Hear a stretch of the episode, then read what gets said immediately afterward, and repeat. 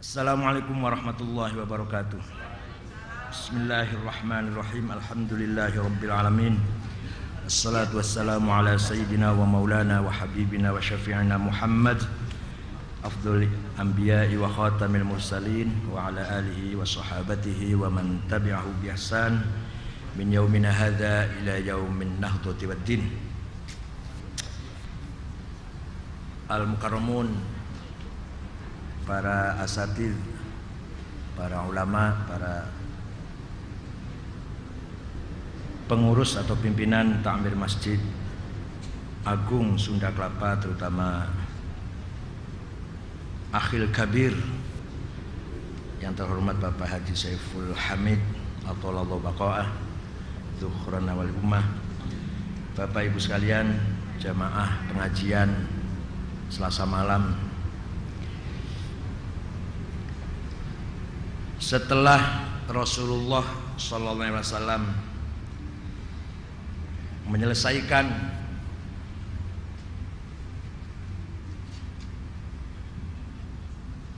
urusan dakwah seluruh jazirah Arabia. Orang Arab dari berbagai suku sudah masuk Islam semua.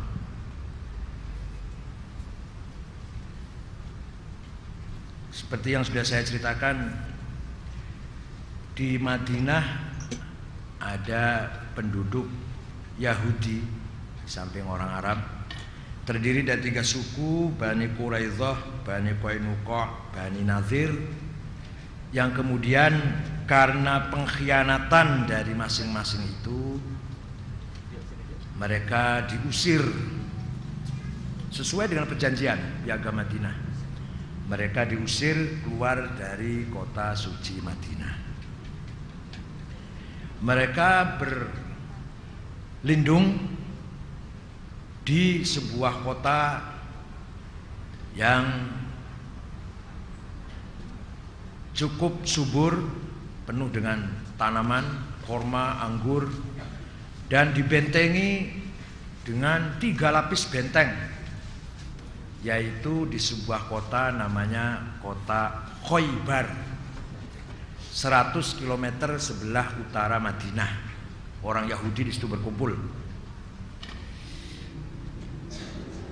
Pada tahun ke-8 Hijriah Rasulullah menerima usulan dari berbagai tokoh sahabat agar kota Khoibar diserang.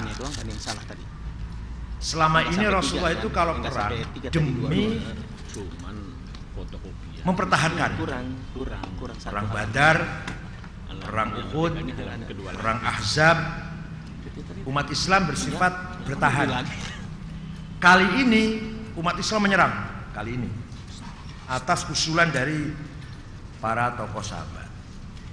Karena adanya kota Khoibar yang punya benteng yang kokoh itu bisa menjadikan apa? Bisa menjadikan persoalan nanti di kemudian hari. Siapa tahu mereka menyusun kekuatan yang luar biasa bisa mengancam Madinah, bisa mengancam umat Islam. Oleh karena itu Rasulullah menerima usulan dari para sahabat. Kali ini umat Islam menyerang. Biasanya bertahan, kali ini menyerang. Berangkat Rasulullah dengan 1400 pasukan. Sebelum berangkat Rasulullah berdoa, Allahumma rabbas samawati wa adlal wa rabbal ardina wa ma aqlalna. Allahumma rabbas samawati wa ma adlalna wa rabbal ardina wa ma aqlalna wa rabbas syayatin wa ma adlalna wa rabbar riyaha wa ma adrajna fa inna nas'aluka khaira hadhil qaryati khaira wa khaira ahliha wa khaira ma fiha wa na'udzubika min syarriha wa syarri ahliha wa syarri ma fiha. Aqdimu bismillah. Ya Allah Tuhan yang menguasai langit dan apa yang dinaunginya. Tuhan yang menguasai bumi dan apa yang disanggahnya. Tuhan yang menguasai syaitan dan dengan segala tipu dayanya Tuhan yang menguasai angin dengan segala apa arah tiupannya kami memohon kepadamu ya Allah kebaikan negeri Khoibar ini bisa saya kuasai, bisa kami kuasai. Hal-hal yang baik dari negeri Khoibar ini bisa kami miliki dan penduduknya pun bisa kami kuasai. Dan kami memohon pelindungan kepadamu ya Allah dari kejahatannya negeri ini dan kejahatan penduduknya. Akdimu majulah wahai pasukan Islam. Bismillah. Dengan menyebut nama Allah. Berangkatlah ke Khoibar. Sampai di sana minap. Pagi-pagi hari Kamis Rasulullah memerintahkan serbu itu kota Khoibar Benteng pertama kalah. Benteng kedua juga kalah orang Khoibar Artinya orang Islam menang. Benteng pertama menang jebol. Benteng kedua jebol. Benteng ketiga ada dua pintu gerbangnya. Namanya Babul Wadih dan Babus Salam. Orang Yahudi sendiri menggunakan kata nama Babus Salam ini untuk bentengnya. Dua pintu ini sulit dijebol. Sampai-sampai Rasulullah membutuhkan waktu lebih dari 10 hari. Pokoknya lebih dari 10 hari. Kila 12, wakila sampai 14 hari. Ini ada ceritanya dalam hadis Musnad Ahmad, Musnad Nasai. Pertama, Sayyidina Abu Bakar mimpin pasukan untuk menjebol dua pintu itu, gagal. Balik lagi dengan kegagalan. Besok Umar diperintah, ayo pimpin. Pasukan kamu jadi komandan. Uh, bongkarlah atau teroboslah pintu gerbang dua itu Al-Watih dan As-Salam. Gagal sorenya pulang dengan kegagalan Sayyidina Umar. Rasulullah kemudian mengatakan la adfa'anna liwa'i ghadan ila rajulin yaftahullahu ala yadayhi yuhibbullah wa rasul yuhibbullah wa rasulah. Besok hari ketiga saya akan mengasihkan memberikan bendera komando apa kalau sekarang bukan bendera apa tongkat komando Bener, kan? kepada orang yang insya Allah Khoibar akan dikalahkan oleh orang itu. Dan orang itu malam-malam semua sahabat saling tanda tanya sambil deg-degan sambil beberapa tokoh nunggu-nunggu juga jangan-jangan saya gitu kira-kira itu kan. Di pergantian Panglima TNI ini deg-degan semua. akan dilakukan apa? Apa? Fat in semua menunggu-nunggu. Besok pagi semua sudah nongkrong siap dipanggil oleh Rasulullah. Ada Abu Bakar, ada Umar, ada lain-lain, ada Sa'ad bin Abi Waqqas. Rasulullah tanya, "Aina Ali bin Abi Thalib?" Mana Ali? Ali sedang sakit mata. Sayyidina Ali nggak nongol, nggak nongkrong gitu, nggak magang, karena lagi merasa sakit mata. Rasulullah panggil, panggil Ali. Datang betul, matanya merah, sakit. Kemudian fabasqa Rasulullah fi ainai wa da'a fabaro'a. Kedua matanya Sayyidina Ali diludahin oleh Rasulullah. Sekali apa kontan sekaligus sembuh. Ka, hatta ka'allam yakun bihi wajah. Seakan-akan tidak habis sakit tidak baru sakit, tidak tidak baru sembuh, tidak. Kayaknya sudah lama nggak sakit mata gitu, tidak kelihatan habis sakit mata. Barulah tongkat oleh Rasulullah diberikan kepada Sayyidina Ali. Ali dengan senang me, apa? Nari-nari gitulah, nari-nari kecil dengan melempar-lemparkan pedang ke atas sambil mengatakan analladzi sammatni ummil haidarah sayalah orang yang dikasih nama oleh ibu Haidar. Haidar itu mananya harimau. Saya orangnya. Walhasil Sayyidina Ali memimpin perang menjebol pintu Khaybar pintu terakhir benteng terakhir yaitu Al-Watih dan As-Salam orang Yahudi mati semua kecuali yang menyerah dan masuk Islam berdamai dibiarkan. Tapi yang melawan semuanya mati orang Yahudi yang di tanah Khaybar itu. Itu barangkali barangkali orang Yahudi nggak lupa itu dengan orang Islam seperti itu. Tapi beda lagi kalau yang di Maroko ya. Kalau yang di Maroko orang Yahudi baik-baik dengan orang Islam. Kerajaan Maroko sampai sekarang sama orang Yahudi baik-baik. Kenapa? Karena dulu ketika Maroko, setiap Maroko terancam oleh Eropa, terutama Spanyol, Portugis, Yahudi selalu belain pemerintah Maroko. Selalu memberikan informasi minimal, minimal memberi masukan, memberi informasi tentang kelemahan-kelemahan uh, pasukan Spanyol, Portugis sampai Prancis. Oleh karena itu Yahudi sampai sekarang masih banyak di Maroko, di kota Sabtah. Saya pernah ke sana. Dan orangnya baik-baik. Artinya begini, Yahudi itu ada, ada dua macam. Ada Yahudi, ada Zionis. Kalau Zionis partai politik yang eh, aktivitasnya gerakannya targetnya politik. Kalau Yahudi agama. Zion dari gunung Zion di Libanon. Nama itu diambil dari sebuah nama gunung Zion atau bahasa Arabnya Sohyun. Itu organisasi di bawah tanah yang dinama Sohyuniyah atau Zionis yang menghalalkan segala cara. Ya, kalau tujuannya baik maka ca, apa, cara apa pun baik. Al ghoyah tubarrirul wasilah. Tujuan itu bisa menghalalkan segala cara. Kalau tujuannya baik maka dengan cara yang jelek pun boleh. Itu prinsip mereka. Tidak boleh bohong, tidak boleh nipu, tidak boleh zolim, tidak boleh memeras sesama Yahudi. Kalau di luar Yahudi boleh. Gak boleh haram zina, haram mencuri, haram membunuh, haram menipu, bohong sesama Yahudi. Tapi dengan orang lain Yahudi, karena selain bangsa Yahudi dianggapnya umamiyin atau ummiyin dalam Al-Quran juga ada kan?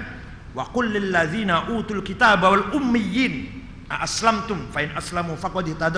Artinya orang Yahudi mengatakan selain orang Yahudi itu budak yang tidak layak dihargai sebagai manusia.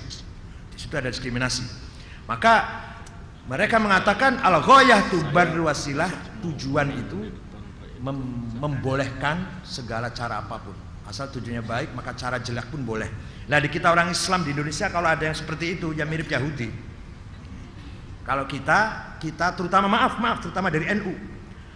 Idza kanal amru ma'rufan fal yakun bima'rufin. Kalau tujuan itu menegakkan ma'ruf hal yang baik, maka hendaknya dengan cara yang baik. Itu prinsip saya, prinsip NU gitu. Idza kanal amru ma'rufan fal yakun bima'rufin. Tidak boleh walaupun tujuannya baik dengan dengan cara yang tidak baik. Nah, selesai perang ada seorang perempuan namanya Zainab bintil Harith istrinya Salam bin Muskam itu orang Yahudi. Masak kambing masak sop gulai kambing diberikan kepada Rasulullah. Rasulullah kemudian kebetulan lagi duduk bersama dengan sahabat Bishr ibn Barra ibn Ma'rur. Senang sekali Rasulullah dikasih kambing makan. Belum ditelan Rasulullah melepek apa? Ya mengeluarkan kembali dengan mengatakan inna hadzal azm la yukhbiruni annahu masmum. Daging yang saya makan tadi ngomong sama saya daging laporan. Saya ini ada racunnya. Dagingnya ngomong kayak gitu. Saya ini ada racunnya. Maka Rasulullah tidak sampai makan tapi dilepehkan. Lah sahabat Bishr bin Baro makan. Mati. Mati sahabat Bishr bin Baro tangkap orang itu. Siapa tadi? Zainab bintil Harith. Istrinya Salam ibn Muskam ditangkap kenapa kamu berbuat begitu? Alasannya saya menguji ngetes. Kalau benar-benar anda itu nabi akan tahu bahwa ini daging diracun. Tapi kalau anda sampai makan berarti anda bukan nabi. Oh, bisa aja kan alasannya itu? Ngetes katanya. Coba benar nabi apa enggak? Nah, maka dalam riwayat sini dalam riwayat ada perbedaan setelah itu apakah Zainab dikisos karena telah membunuh Bishar ibn Barok atau tidak? Ada yang mengatakan karena dia sudah masuk Islam setelah itu masuk Islam perbuatan itu sebelum masuk Islam maka tidak dikisos. Ada yang mengatakan Rasulullah menyerahkan Zainab pada keluarganya Bishr bin Barok kemudian dikisos oleh keluarganya Bishr bin Barok nah, itu uh, kejadian Fathu Khaybar. Baru saja selesai Fathu Khaybar dengan segala kemenangan gemilang, datanglah muhajirin pertama yang hijrah ke Ethiopia. yang dipimpin oleh Ja'far ibn Abi Thalib kakaknya atau adiknya? Kakak ya kakaknya Ali bin Abi Thalib semuanya berjumlah orang 16 orang hijrah ke Ethiopia. Lama sudah hijrahnya itu. Pulang datang karena sudah dengar bahwa uh, sudah menang mendapatkan umat Islam dapat kemenangan semua jazirah Arabia sudah dikuasai maka Ja'far bin Abi Thalib bersama teman-temannya 16 orang yang tadinya selama ini hijrah ke Ethiopia ke Najasyi Raja Najasyi melindunginya pulang Rasulullah berada di Khaybar, Ja'far pun menuju Khaybar sampai Rasulullah mengatakan ma adri bi ayyihima asar bi fathi Khaybar am bi Ja'far. Saya ini mendapatkan kebahagiaan dua. Satu, memenangkan kota Khaybar, dua, kedatangan Ja'far. Jadi dapat dua kemenangan, dua kebahagiaan Rasulullah di situ. Yang penting dalam cerita ini kita percaya bahwa Salah satu mukjizatnya Nabi Muhammad SAW adalah mukjizat yang bersifat materi, bersifat fisik. Orang Mu'tazilah, kelompok Mu'tazilah yang rasional mengatakan bahwa tidak ada mukjizat yang materi itu. Mukjizatnya Rasulullah Al-Khalidah ya Quran itu. Quran itulah mukjizat satu-satunya. Gak percaya kalau ada mukjizat uh, Rasulullah memanggil pohon korma, pohon korma bisa berjalan, Rasulullah bisa membelah dua bulan. Rasulullah meludahi Ali sembuh. Rasulullah makan racun, makan daging ada racunnya, kemudian dagingnya ngomong. Itu nggak percaya orang Mu'tazilah. Orang ahli sunnah wal jamaah percaya. Kalau menurut Mu'tazilah, mukjizat itu sudah kedaluarsa. Itu mukjizatnya para nabi-nabi dulu. Al-Masih bisa menyembuhkan orang buta, bisa menghidupkan orang mati, bisa menyembuhkan orang gila, bisa menyembuhkan orang lumpuh. Itu Isa Al-Masih. Musa tongkatnya bisa jadi ular, bisa memukul laut merah belah dua dengan tongkatnya. Itu mujizat materi yang bersifat fisik dulu. Kalau sekarang sudah zamannya sudah berubah, maju, maka mukjizat yang paling satu-satunya mujizat Rasulullah adalah Al-Qur'an dengan isinya yaitu Al-Quran kitab suci yang isinya beberapa motivasi sentilan-sentilan isyarat-isyarat terhadap kemajuan teknologi yang sangat luar biasa. Sentilannya ada secara rinci sih nggak ada di Quran tapi bahwa kita membaca Al-Quran, Al-Quran kemudian membuka mata kita, membuka pikiran kita untuk menyelidiki alam, untuk mengeksplorasi kekayaan alam, itu ada semua. Untuk merenungkan, memikirkan, memahami kehidupan alam semesta ini dengan segala keunikannya, astronomi, geografi, geologi dan sebenarnya geologi maksud saya, geologi dan kemanusiaan sampai psikologi itu ada di Quran. Tapi mukjizat Rasulullah tidak bersifat fisik. Nah ini kalau lihat uh, kalau melihat tarikh Fathu Khaybar saja ini sudah ada cerita dua dua mukjizat yang bersifat fisik kan. Satu meludahi matanya Sayyidina Ali bisa sembuh sekaligus kontan kedua daging yang dimakan oleh Rasulullah ngomong daging itu bicara saya ada racunnya nah beberapa bukti fakta sejarah bahwa Rasulullah itu punya mujizat yang luar biasa banyak bu. Percaya boleh nggak nggak apa-apa. Biasanya yang intelek nggak percaya yang intelek gitu. Apalagi SAG sarjana alam gaib ah biasanya nggak percaya. Nggak percaya biasanya itu. Yang sok modern sok intelek. Malah ada yang tidak percaya ada jin. Saya nggak percaya ada jin. Nggak boleh.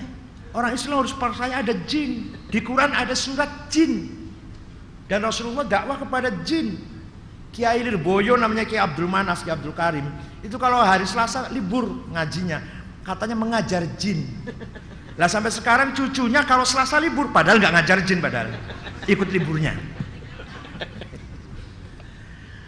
Suatu ketika ada satu suku namanya suku Mudor. Pimpinannya namanya Labid ibn Robi'ah. Mencaci maki Rasulullah. Menganggap Rasulullah orang gila, orang sinting, yang suka kesurupan, yang suka bikin onar, bikin apa, bikin gelisah konflik di masyarakat sehingga banyak sekali orang yang ber, berantem anak dengan ayahnya, saudara dengan saudara, konflik gara-gara Muhammad. Muhammad telah me menjauhi hidayah, telah merusak tatanan masyarakat, kira-kira gitulah tuduhannya itu. Maka Rasulullah mendapat laporan itu berdoa kepada Allah. Allahumma ja'al sinihim kasini Yusuf. Ya Allah jadikanlah tahun-tahunnya suku Mudor Ibn Qais seperti engkau jadikan tahunnya Yusuf. Apa tahunnya Yusuf? Ingat gak? Tujuh tahun peceklik, nggak ada hujan, nggak ada makanan.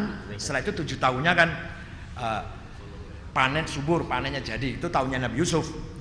Artinya Rasulullah melaknati suku Mudor agar tujuh tahun tertimpa seperti tujuh tahun yang menimpa Mesir ketika Nabi Yusuf ber, ketika Nabi Yusuf mimpi itu. Betul, tujuh tahun suku Mudor tidak ada air setetes pun, tidak ada gandum yang tumbuh, tidak ada pertanian. Tujuh tahun sampai kurus-kurus, kekurang buruk gizi, apa? Kurang makan malah bukan hanya buruk ya. Itu di Papua itu sering terjadi kayak gitu. Hanya yang ketahuan baru kemarin. Sebenarnya setiap tahun juga ada yang kelaparan di Papua itu. Hanya di ekspos ke media massa baru yang tahun kemarin itu. Di mana-mana terjadi. Saya heran Indonesia ini. Negara yang subur makmur tapi masih ada orang tidak makan. Gak usah Papua lah. Jawa Barat Ciamis pojok sana aja masih banyak orang yang makannya nasi aking ya. Nasi aking ngerti ya nasi yang dikeringkan itu atau daun atau pohon pepaya pohon pisang, daun pepaya dimakan. Setelah tujuh tahun nggak ada makanan, terjadi al-qahd, al-kuhud, paceklik yang sangat uh, menakutkan. Datang itu mudor, satu suku itu datang, yang laki-laki terutama, pemimpin-pemimpinnya, tokoh-tokohnya, dipimpin oleh Labid ibn Rabi'ah. Menghadap Rasulullah di Madinah, Ya Muhammad, Atainaka ya khairal bariyati kulliha litarhamana mimma laqina minal azli. Atainaka nashku hitatan jalla amruha lisab'i sinina waqifina ala mahli. Atainaka wal adhra'u tudmi lisatuha وقد ذهلت أم الصبي عن الطفل وألقى بكفيه الشجاع استكانات من الجوع سمتا ما يمر وما يحلي. ولا شيء مما يأكل الناس عندنا سوى الحنظل العامي والعلهز الفصل.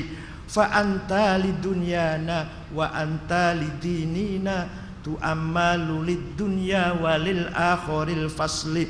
Lana minka fi yaumil hisabi syafa'atun. Tuzahzihu anna wasyafa'atu fil ahli. Atainaka ya khairal bariyati kulliha litarhamana mimma laqina minal azli. Kami datang kepadamu wahai orang yang paling baik di atas bumi ini. Apa tujuannya Litarhamana hendaklah engkau belas kasihan kepada kami. Mimma laqaina min azli karena kami telah tertimpa paceklik. Atainaka nasku hittatan jalla amruha li sab'i sinin waqifina ala mahli. Kami datang menghadap engkau Muhammad. Kami mengadu kami tidak tidak mendapatkan gandum satu biji pun. Jadi hittah itu satu biji gandum tidak menemukan satu biji gandum pun selama tujuh tahun. Kami tertimpa krisis yang pangan yang luar biasa. Hittah satu biji gandum pun kami tidak mendapatkannya. Ataina kawal azra uyutudmi lisatuha. Kami datang kepadamu Muhammad. Kami tinggalkan gadis-gadis di desa kami. Bibirnya pecah-pecah.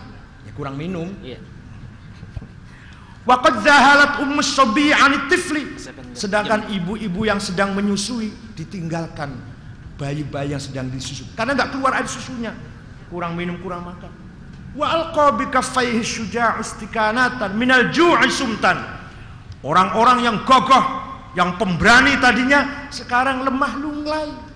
Kenapa? Minal ju'i lapar, sumtan diam, mayumirru wa mayuhli tidak ada yang bisa dimakan baik itu yang pahit maupun yang manis. Wala syai'a mimma ya'kulun nasu indana. Masyarakat di kami di negeri kami tidak ada makanan. Siwal hanzol al amiyyi wal alhizil fasli.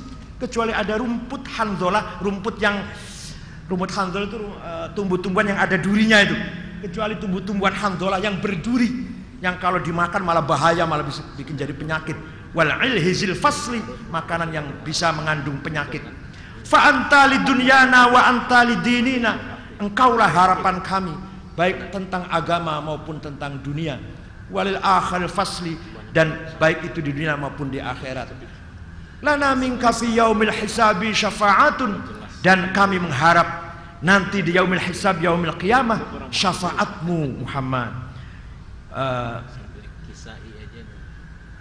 dan syafaat itu pasti akan diberikan kepada yang ahlinya kepada yang berhak. Rasulullah mendengar syair dari Labid Ibn Robi'ah sampai menangis sampai menitis air mata. Kemudian Rasulullah berdoa Allahumma stihim ghaitham mughitha wa arsilis sama amid alaihim ma'an midroro ya Allah berilah mereka hujan. Turunkan air kepada mereka. Langsung hujan. Langsung hujan mendengar di sana sudah hujan katanya tak pakai SMS atau pakai telepon pokoknya langsung tahu Rasulullah bahwa di sana sudah hujan begitu berdoa itu Nah, maka di, pesan, di masyarakat Cirebon atau masyarakat pesantren kalau hujan terlambat ada doanya, ada puji-pujiannya. Ibu apa nggak bu? Nah. Tapi sekarang banyak hujan kalau dibaca nanti hujan nanti. Dibaca nggak? Nanti kalau dibaca hujan nanti pulang ini. Allahumma sqina ghaitham mughitha ولا تجعلنا من القانطين إلهي يا كريم أنزل علينا ماء من السماء مطرا مدرارا. اللهم اجعلها سقيا رحمة ولا تجعلها سقيا عذاب ولا ولا محق ولا بلاء ولا هدم wala ghorok. Itu kalau baca itu pulang hujan nanti. Allahumma skina ghaisam mughitha. Ya Allah, siramilah kami dengan hujan yang deras. Wa anzil alaina minas sama ma'an midroro dan turunkanlah dari langit air yang bercurah, air yang besar. Wala taj'alna minal qanitin, janganlah engkau jadikan kami hamba-hambamu yang putus asa yang putus harapan bahkan jadikanlah hujan yang turun nanti hujan rahmat Jangan engkau jadikan hujan azab, hujan balak, hujan yang menghancurkan dan yang membuat rumah-rumah kerem. Kita ini nggak pernah doa itu, jadi kalau ada hujan ya Ciliwung banjir, rumah pada tenggelam. Karena kita nggak doa begitu. Hujan datang, nanti Ciliwung pasti tenggelam. Belum lagi pantai utara, nanti ada air laut naik. Sampai sekarang masih di muara itu ya. Itu bagus sekali doa itu. Nanti ditulis lagi bagus dibacakan itu. Nanti dibacanya kalau lagi telat hujan, kalau sekarang jangan nanti hujan terus nanti. Nah, itu salah satu bukti bahwa Rasulullah SAW mempunyai mukjizat yang bersifat fisik materi bukan hanya Al-Quran. Labid bin Robi'ah ini setelah masuk Islam dengan mengajak semua keluarga sukunya semua masuk Islam, beliau itu adalah penyair dan dia punya syair yang sangat luar biasa. Dalam syair yang bersifat isinya kandungannya akidah ala kullu syai'in ma khalallaha batilu wa kullu na'imin la mahala tazailu wa kullu mri'in yawman sayu'lamu sa'yuhu idza kushifat 'indal ilahil mahasilu wa kullu unasin sawfa tadkhulu bainahum duwaihiyatun tasfarru minhul anamilu. Ala kullu syai'in ma khalallaha batilu. Ketahuilah bahwa selain Allah apa saja segala sesuatu selain Allah pasti batal pasti tidak kekal pasti bukan hak. Selain Allah tuh nggak ada yang hak. Palsu semua perempuan cantik ya umur 20 sampai 30 kalau udah 40 lah udah. Cantik apanya nggak tahu saya. Nah, laki-laki juga gagah. Iya kalau masih 40 sampai 55 sudah ah, udah. Sudah gemetaran sudah. Tapi beda gemetarnya perempuan dengan laki-laki beda bu. Kalau perempuan gemetarannya tuh dari kanan kiri gini. Nggak mau nggak mau gitu. Kalau laki-laki ke, ke depan mau mau masih. Bedanya gitu bedanya Wa kullu na'imin la mahala tazailu. Setiap kenikmatan itu pasti akan ada, pasti akan hilang. Pasti akan berakhir kenikmatan ini. Nikmat sehat, nikmat rumah bagus, nikmat mobil bagus, nikmat jabatan, nikmat kekuasaan pasti akan berakhir. Ini harus di, harus di, harus direnungkan betul. Jadi kalau mau bertobat, kalau mau beramal soleh, kalau mau berbuat baik, sekarang lagi nikmat, lagi sehat, lagi menang, lagi kuasa, lagi untung, lagi mujur. Nah itu sekarang kalau mau bertobat. Jangan nanti bertobatnya sudah di harapan kita impusnya empat, oksigennya dua. Yaumala yanfa'ul ladzina kafaru imanuhum walahum yunzarun.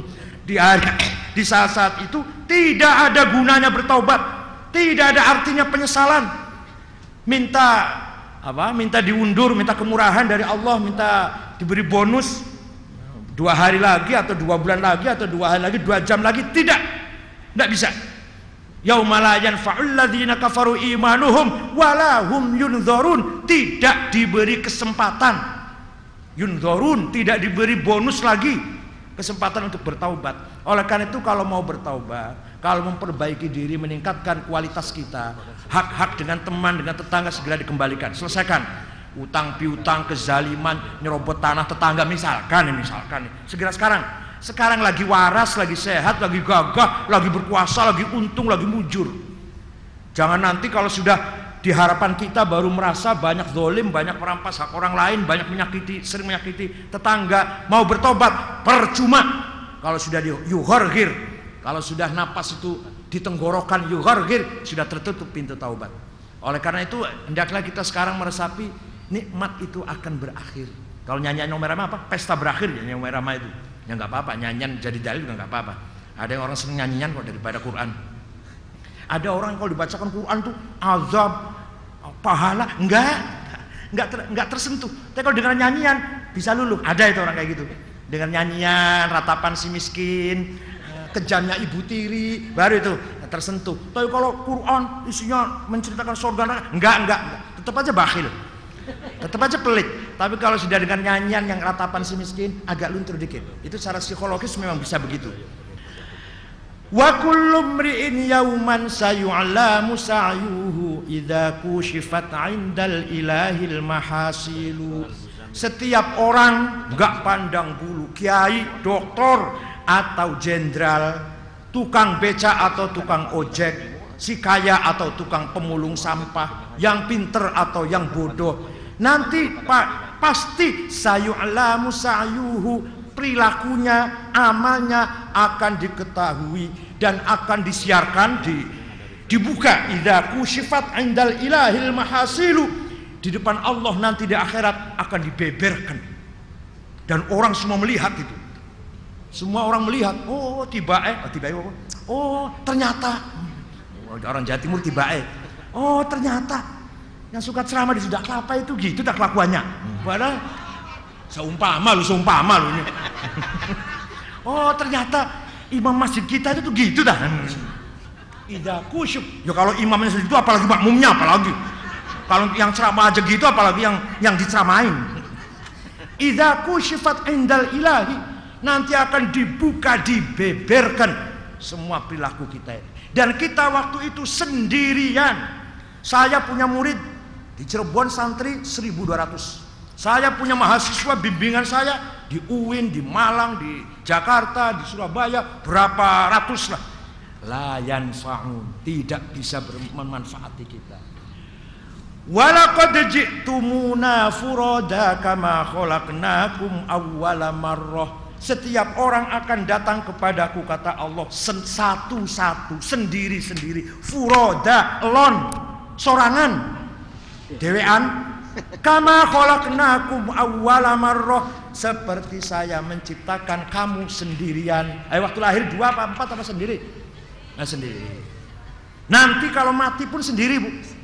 Biasa bisa di sini kalau pangkat jenderal anak buahnya berarti berapa? Kalau jenderal berapa? 4000 sekian. Kalau kolonel 1200. Kalau letnan 100 berapa? Itulah SSK itu satu SSK berapa sih? Nah, itu bisa aja Pak segitu. Tapi kalau sudah mati sendirian pasukan anak buah tidak memanfaati, tidak menolong, tidak membantu. Saya santrinya 1200 di Cirebon, tidak ada artinya.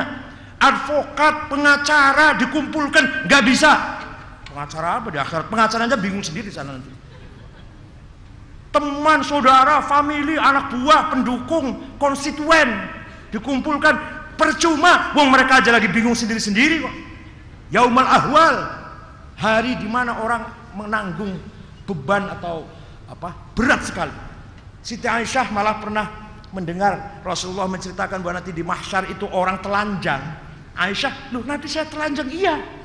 Gimana nanti saya malu dilihat orang? Jangan khawatir, semua juga telanjang, semua lagi pada malu semua. Mikirin diri sendiri semua.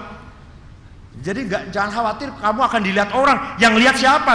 Semua orang juga lagi me, apa lagi dalam keadaan sangat-sangat takut dan sangat-sangat berat menghadapi uh, hisab, menghadapi uh, dibuka semua perilaku kita di sini. Wa kullu unasin saufa tadkhulu bainahum duwaihiyatun tasfarru minhal anamilu. Setiap orang akan memasuki saat-saat yang sangat mengerikan yang bisa membuat jari-jari ini jadi kuning. Apa yo? Ketika sakaratul maut Ya sakaratul maut semua kita akan masuk ke, ke akan mengalami saat-saat itu. Ketika gimana? Dua dua kaki, dua betis ini mancal-mancal. Apa mancal-mancal gitu? Apa mancal-mancal itu? Ketika kita sudah menghadapi kenyataan, ketika kita dipanggil oleh Allah, siapa pun tidak ada bedanya. Kalau sudah dipanggil oleh Allah, tidak ada bedanya. Yang pinter dan yang bodoh, yang kaya dan yang miskin, yang pangkat yang tidak, yang uh, rakyat kecil, gak ada bedanya kalau udah di harapan kita itu. Kalla idza balagatit taraqiya wa qila man raq wa dhanna annahu al-firaq wal taffatis saqu bisaq ila rabbika yauma idzinil masaq. Ya, terjemahnya begini.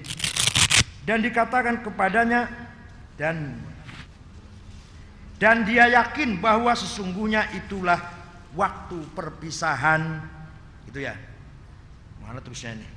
Dan bertautlah betis kiri dan betis kanan dan kepada Tuhan mulah pada hari itu kamu dihalau. Ini terjemahnya nggak enak sekali. Wah, kalau terjemahnya lebih enak daripada depan gitu. Kalau terjemahkan lebih enak. Gitu. Terjemah enak ya.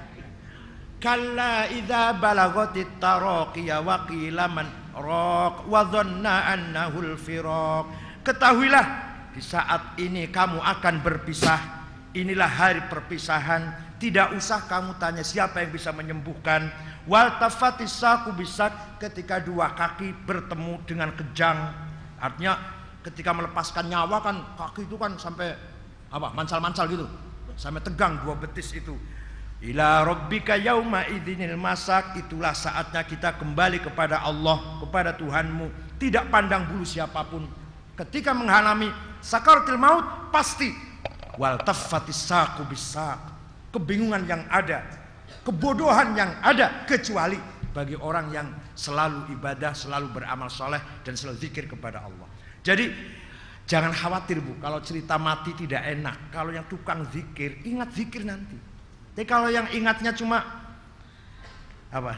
Apa?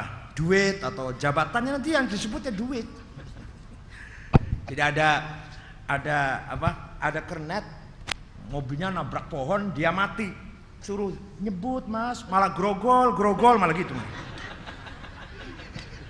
jangan khawatir. Kalau yang ahli ngaji yang suka ngaji di sudah kelapa ini insya Allah di saat-saat wal tafati saku bisa tahu bahwa ila rabbika yauma idzinil masaq yang tersebut, yang terucap, yang terlontar dari mulutnya adalah Allah atau la ilaha illallah. Hanya itu yang dibawa pulang, hanya itu.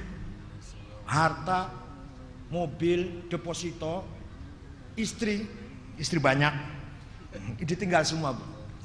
Wa fi qabdi tifli inda wiladatin dalilun alal hirsil murakkabi fil hayyi wa fi bastiha indal mamati isyaratun ala qad kharajtu ala fah ala fangzuru qad kharajtu bila syai'i. Wa fi qabdika tifli inda wiladatin. Setiap anak baru lahir dari ibunya tangannya pasti menggenggam ya entah kalau ibu waktu lahir tangannya gini entah saya nggak tahu. Tapi saya lihat semua anak saya kalau lahir tangannya begini. Waktu lahir itu loh bayi tangannya begini. Itu apa? Dalilun alal hirsil murakkabi fil hayy nanti orang hidup di dunia pasti mencintai dunia pasti inginnya mendapat inginnya menggait inginnya menyimpan inginnya apa masukan gitu kan terus dipegang kuat Jangan sampai lepas. Eh, tapi kalau wa indal mama wa fi bastiha indal mamati isyaratun. Tapi setiap orang mati tangannya membuka. Entah kalau ibu lihat ada orang mati tangannya gegem ya entah. Dan yang saya tahu kalau orang mati tangannya begini semua. Apa itu? Ala fangzuru qad kharajtu bila syai'i. Lihatlah wahai orang-orang, wahai saudaraku, wahai temanku, wahai anak-anakku, wahai familiku, saya keluar dari dunia ini tidak bawa apa-apa. Itu artinya tangannya begini, artinya begitu. Qad kharajtu bila syai'i. Coba anak kecil lahir, tangannya begini, suruh buka nggak mau. Orang mati, tangannya buka, suruh nggak mau. Nggak mau. Udah pasti gitu pasti. Entah kalau anaknya buka balik-balik entah. Lahir buka, eh, setelah mati gegem ya entah nggak tahu saya. Tapi rata-rata yang saya tahu, bayi lahir tangannya menutup. Dibuka nggak mau pasti begini nangis itu sambil nangis itu. Tapi kalau orang mati pasti tangannya begini. Yang wajar yang normal kecuali kebakaran yang yang wajar tangannya begini. Wafi bastiha indal mamati isyaratun ketika mati tangannya membuka itu isyarat bahwa fanzuru ketahuilah ala fanzuru wahai familiku wahai temanku wahai saudaraku lihatlah aku qad kharajtu bila syai'i saya keluar dari dunia ini tidak bawa apa-apa Gitu sombongnya setengah mati Masya Allah. Seakan-akan mau hidup sendiri. Jadi marilah kita bukan berarti saya melemahkan semangat hidup tidak. Hidup yang semangat jangan putus asa mencari dunia terus yang halal tapi berilah ruang dalam hati kita untuk zikir kepada Allah karena itulah yang akan kita bawa pulang selama-lamanya. Kita semua tahu, kita semua paham, semua akan mati, kita semua paham, apalagi yang ngaji di sini. Semua tahu kita ini akan mati. Lah kalau udah mati semua tahu yang dibawa bukan harta, bukan deposito, bukan bukan peternakan yang luas, bukan sawah yang ribuan hektar, bukan. Bukan tanah di Jonggol, bukan tanah di BSD, bukan tanah yang di Cineremas, bukan. Yang dibawa pasti satu, yang pertama dibawa adalah kalimat tauhid, la ilaha illallah Muhammadur Rasulullah. Setelah itu baru ada pahala-pahala yang lain atau amal-amal yang lain. Yang pokok pertama, akhir kalimat ketika kita meninggalkan dunia adalah kalimat la ilaha illallah Muhammad Rasulullah. Itulah barangkali yang perlu kita uh, renungi termasuk saya sendiri, termasuk saya sendiri. Bab, saya ini anaknya kiai, ayah saya kiai. Dulu zaman dulu kiai itu kalau ceramah nggak ada amplop tuh nggak ada, berkat berkat dari daun kelapa itu nanti kalau datang itu dimakan anak-anaknya sambil alhamdulillah. Ayah saya kalau setiap dapat rezeki itu alhamdulillah. Rezekinya nggak besar-besar. Ada orang ngasih nangka, ada orang ngasih eh, berkat, nggak ada amplop, nggak ada, belum ada waktu itu. Belum ada amplop lah. Nah, ngasih ya ngasih nasi dengan segala ada gulenya, ada apanya. Alhamdulillah. Dilihat, barangnya dilihat. Si rezeki itu dilihat sambil alhamdulillah. Apalagi kalau panen Sawahnya satu hektar kalau panen tujuh kintal, alhamdulillah. Sambil dilihat padinya itu. Nanti zakat sekian, yang ini untuk ini, untuk ini, alhamdulillah. Ayamnya lari-lari, alhamdulillah. Kambingnya ngembek, alhamdulillah. Kacang panjangnya kecipirnya panen, alhamdulillah. Rezeki yang dialhamdulillahi, yang disikapi dengan bersyukur, dikasihkan makan pada anaknya. Anaknya lima, ya melek semua lah nggak buta huruf banget enggak Kakak saya ketua Majelis Ulama Cirebon, adik saya tinggal di Jawa Tengah menantunya Kiai Maimun Zubair yang ketua EP3 itu itu adik saya. Adiknya lagi ya keluaran Al Azhar Mesir adik paling akhir. Yang nggak buta huruf banget lah. Pertanyaannya saya yang punya uang di deposito atau di tabungan BCA atau di tabungan Mandiri pernahkah kita bersyukur kenapa kita jarang bersyukur? Karena uangnya nggak kelihatan. Uangnya di bank jadi nggak pernah alhamdulillah ibu. Nggak nggak kelihatan. Coba kelihatan. Alhamdulillah. Dulu dulu orang tua kita kalau dapat rezeki kemarin ndak cuma ada punya uang 50 sekarang 100 alhamdulillah. Kalau saya tidak bu. Kemarin 50 sekarang 100 kapan 150 saya saya loh ibu gitu nggak? Ibu gitu nggak eh, sama sekarang sudah 150. Kapan 200? Kalau ayah saya dulu nggak gitu. Malah dia ngomong, iya ya kemarin saya itu punya sekian, sekarang ditambah. Alhamdulillah. Pernah nanam kacang hijau. Kacang hijau nanam ya, panen, dijual, dapat uang, pergi ke Cirebon, ke kota, beli emas. Beli emas artinya nyimpan. Nyimpan uang tuh beli emas gitu loh. Maksudnya bukan bukan lari ke BCA ditabungkan, tidak. Ya, waktu itu juga per bank, itu masih jauh lah. Beli emas hilang di becak emasnya. Nah, dari toko emas ke terminal tertinggal di becak hilang. Itu pulang ke rumah seperti tidak pernah terjadi apa-apa. Malah ibu yang tanya katanya beli emas mana emasnya? Hilang. Hilang gimana ya tak tertinggal di becak. Gimana ceritanya tadi? Ya nggak apa-apa udah hilang ya pernah juga nanam cabai rawit Pas mau ayah saya mau panen, mau ngambilin, bawa bawa santri juga, sedang ada tetangga mencuri cabai itu. Tetangga tahu kenal. Itu ayah cepet-cepet kembali ke rumah, jangan sampai orang yang mencuri itu tahu kalau ketahuan.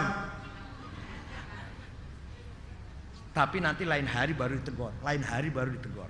Yang ketiga itu kasihan kalau ketahuan, biarin nikmati saja mencuri. Paling mencuri satu satu kantong lah paling nggak akan semuanya gitu. Jadi begitulah barangkali cerita-cerita orang tua dulu pantesan punya anaknya lumayan melek-melek anaknya itu loh. Ya ya agak bener dikit lah, agak bener-bener. Kalau salah pun ngerasa salah. Tapi kalau kita ini kadang ngasih uang pada anak entah uang dari mana, entah halal, entah haram, entah haral. Halal itu separuh haram, separuh halal, itu haral namanya. Haram sekali tidak, halal sekali pun enggak, haral. Separuh halal, separuh haram. Pokoknya kasihkan ke anak kita pantesan anaknya nguntap-nguntap.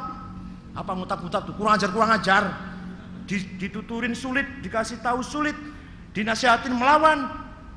Kasih makan dari rezeki yang tidak jelas dan rezeki yang tidak pernah disyukurin. Tidak ada barokahnya bu. Nggak berbarokah. Banyak sih banyak uangnya tapi tanpa barokah. Ada uangnya sedikit tapi berkah. Kalau uang yang tidak berkah dimakan oleh anak anaknya tidak menjadi anak yang penuh berkah Anak yang kekurangan barokah. Percaya boleh enggak enggak apa-apa. Ini pendapat saya kok. Pendapat saya. Percaya boleh enggak enggak? Enggak, saya enggak percaya. Pokoknya anak saya kasih makan yang gizinya tinggi nanti cerdas. Kalau cerdas sekolahnya lulus, kalau lulus nanti bisa jadi orang, ya silahkan. Kalau gitu cara berpikirnya. Kalau kita dulu tidak saya kuliah di IAIN dengan Pak Slamet Effendi Yusuf itu sekarang DPR itu itu makan selalu ikan teri sambel trik terus makanya itu. Kalau beli tempe yang enak tuh baru makan enak itu. Siang yang setiap harinya setiap harinya ikan teri terus dengan sambal dengan Mas Slamet Effendi Yusuf itu. Dengan Ikhwan Syam sekarang sekjen MUI itu di IAIN Jogja. Nah itulah uh, pengalaman kenyataan uh, perjalanan kita semua. Yang barokah adalah orang yang rezekinya halal dan rezeki itu disyukuri yang tidak barokah rezekinya banyak atau tidak halal kurang halal tapi tidak pernah disyukurin. Itu e, menjadikan anak-anaknya kita sulit diatur sulit menjadi anak-anak yang soleh. Tapi saya yakin yang ada di sini terutama ibu-ibu semuanya rezekinya halalan. Walaupun ghairu toyib ada halalan toyiban ada halal ghairu toyib apa itu yang ghairu toyib itu? Ya rezeki yang kadang-kadang kurang dizakati kurang disedekain kurang kurang punya, kurang di, diisi dengan ke, kebaikan. Itu rezeki yang ghairu walaupun halal. Halal tapi nggak pernah sedekah, ya jadinya ghairu Halal tapi nggak pernah peduli dengan fakir miskin. Jadi uangnya ghairu thayyib walaupun halal. Itu. Bedanya halalan thayyiban dengan halalan ghairu thayyibin. Mudah-mudahan semua kita min ibadis solihin wa minal min, uh, minal muttaqin wa minal faizin. بسم الله الرحمن الرحيم الحمد لله رب العالمين حمدا كثيرا طيبا مباركا فيه على كل حال اللهم صل صلاة كاملة وسلم سلاما تاما على سيدنا محمد الذي تنحل بالعقد وتنفرج بالكرب وتقضى بالحوائج وتنال برغائب وحسن خاتم واستسقى الغمام بوجه الكريم وعلى آله وصحبه في كل لمحة ونفس بعدد كل معلوم له Ya Rahman, Ya Rahim, Ya Qawi, Ya Matin, Ya Fattah, Ya Alim, Ya Razzaq, Ya Karim, Ya Hayy, Ya Qayyum, Ya Ghiyathal Mustaghithin, Aghithna wal Muslimin. Allahumma inna nas'aluka bi annaka antallahu la ilaha illa antal ahadus samad alladzi lam yalid wa lam yulad wa lam yakul lahu kufuwan badi'us samawati wal ard an tuwaffiqana wa auladana bil a'malis salihah. Ya Allah kami mohon kami diberi kekuatan dan anak-anak kami beramal soleh wa an taj'ala lana faraja wa makhraja fi umuri dunya wal akhirah. Berilah kami dan anak-anak kami tunjukkanlah jalan keluar jalan yang baik. Makhraj wal, wal faraj jalan yang baik jalan keluar yang baik dalam urusan dunia maupun urusan akhirat. Rabbi yassir wa la tu'assir. Rabbi atmim lana bil khair. Allahumma la sahla illa ma ja'altahu sahla wa anta idza syi'ta hazna sahla sahil umurana wa qadhi hajatina wa balligh maqasidana wa maqasidal muslimin. Allahumma inna nas'aluka bi maq'idil 'izzi min 'arsyik wa bi muntahar rahmati min kitabik wa bil wa bismikal a'la wa majdikal asna wa isyraqi nuri wajhikal ajallil ajla wa bi fadlikal karim wa judikal amim wa bi kalimatika tammati lati la yujawizu nabaru wa la fajir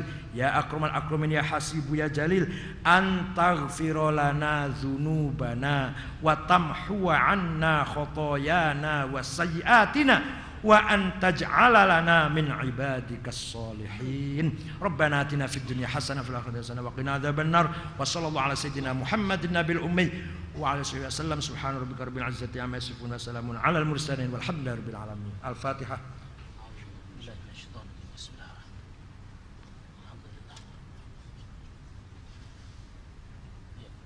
Assalamualaikum warahmatullahi wabarakatuh